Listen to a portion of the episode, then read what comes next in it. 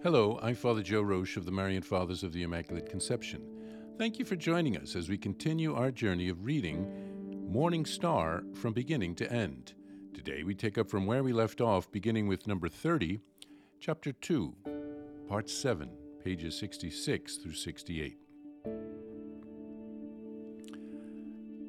As the newlyweds ran out of wine at the wedding feast at Cana in Galilee, she asked her beloved son to help addressing him in just a few words instead of many, like other people usually do. She could have said, You know, my son, they ran out of wine at this wedding feast. When the guests realize this, they will be offended, and the newlyweds will feel ashamed. Please consider what can be done. I leave this matter to you, and I trust that you will hear my plea and satisfy the need of the newlyweds. But due to her prudence, the Blessed Virgin Mary stated her request briefly, saying only, They have no wine. That's from John chapter 2, verse 3. Indeed, she could not be more concise to demonstrate her temperance in words.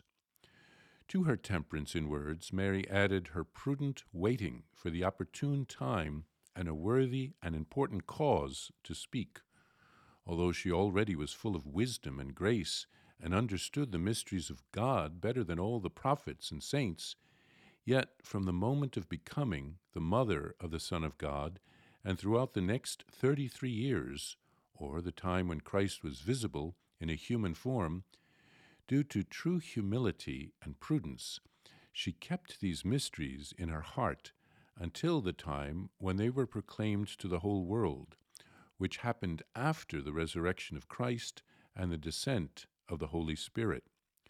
Only then did Mary break her silence and revealed the mysteries which she understood better than anyone else to the apostles, the followers of Christ, and to other believers for the good of Holy Church. St. Rupert guessed at this when he wrote, For as long as the Son of Man stayed on earth, Mary kept silent, remaining quiet like a closed garden. After the Son of Man was crowned with glory and praise, was risen and ascended into heaven, where he sits at the right hand of the Father, the time had come for the Virgin Mary to reveal all the things to the holy apostles which they could not have understood before. What can be said about the beautiful hymn Magnificat? My soul glorifies the Lord, with which Mary glorified God and His mercy, as well as taught us to praise the Creator with all our heart and eagerly dedicate ourselves to Him. Although she was perfect in this and other virtues from the beginning, Mary proclaimed the glory of God in such a manner as to worship Him with her very word and to encourage others to do the same. As St. Bonaventure claims, that to constantly practice this skill, Mary always responded to all greetings with, God be praised. That is why, being greeted by others, the devout people in present days still respond with, God be praised. That's from chapter 3 of his In the Life of Christ. Now, here there's another typographical error in which this last paragraph on page 67 is repeated on page 68. In this section, Venerable Casimir writes and remarks on the wedding feast of Cana when Mary asked Jesus to intervene with just a few words. This shows the virtue of temperance. She controlled her emotions and she didn't try to impose her will on Jesus. She waited on the Lord instead of calling attention to herself with all of the wisdom that she kept in her heart.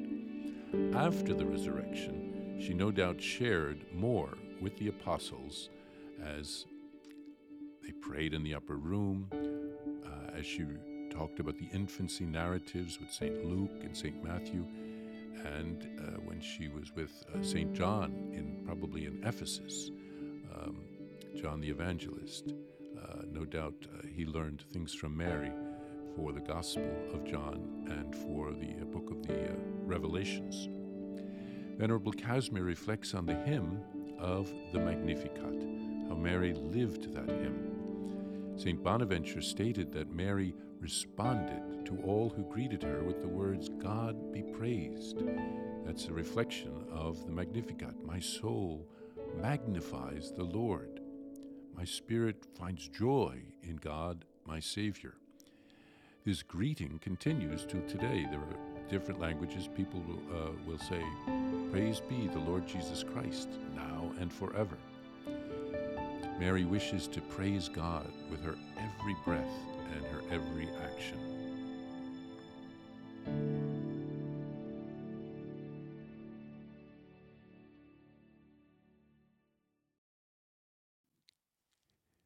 If you would like to receive a Venerable Servant of God, Casimir Wyszyński prayer card, visit shopmercy.org. Now let's pray for his beatification and intercession. In the name of the Father, and of the Son, and of the Holy Spirit. Amen. O God, joy of the saints, make us glad by raising to the honors of the altar your faithful servant Casimir, and grant us the zeal to imitate him on our way to holiness. Amen. O God, merciful Father, in the heart of your servant Casimir, you aroused such a great zeal for accomplishing corporal and spiritual deeds of mercy. Deign to grant to us, through his intercession, the grace for which we implore you.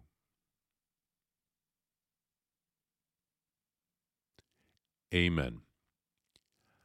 Our Father, who art in heaven, hallowed be thy name. Thy kingdom come, thy will be done, on earth as it is in heaven. Give us this day our daily bread and forgive us our trespasses, as we forgive those who trespass against us. And lead us not into temptation, but deliver us from evil. Amen. Hail Mary, full of grace, the Lord is with thee. Blessed art thou among women, and blessed is the fruit of thy womb, Jesus. Holy Mary, Mother of God, pray for us sinners, now and at the hour of our death. Amen. Glory be to the Father, and to the Son, and to the Holy Spirit, as it was in the beginning, is now, and ever shall be, world without end. Amen. It is recommended that this prayer, recited for a particular intention, be complemented by confession and Holy Communion. Please send news about any cure or other graces received from God through the intercession of Father Casimir Wyszyński requests for biographies and prayers, as well as any other correspondence, to the following address. Vice Postulator of the Marian Causes of Canonization, Marian Fathers of the Immaculate Conception, 2 Prospect Hill Road, Stockbridge, Massachusetts, 01262 please follow or subscribe to this podcast to receive the latest episodes and updates. If you have been blessed by this podcast, I invite you to leave a review. Reviews greatly improve our podcast ranking and will help spread this podcast to other people throughout the world. Are you enjoying this podcast? I invite you to listen to more shows brought to you by the Marian Fathers of the Immaculate Conception. Join us daily for enriching spiritual content, which will help you on your journey with Jesus Christ. Simply visit DivineMercyPlus.org for a complete list of our shows. That's DivineMercyPlus.org. Are you a Marian helper? Join our Spiritual Benefit Society and start sharing in the graces of all the daily masses, prayers, and good works of Marian priests and brothers all over the world. Sign up is free and easy. Simply visit micprayers.org. That's micprayers.org. Thank you, and God bless you.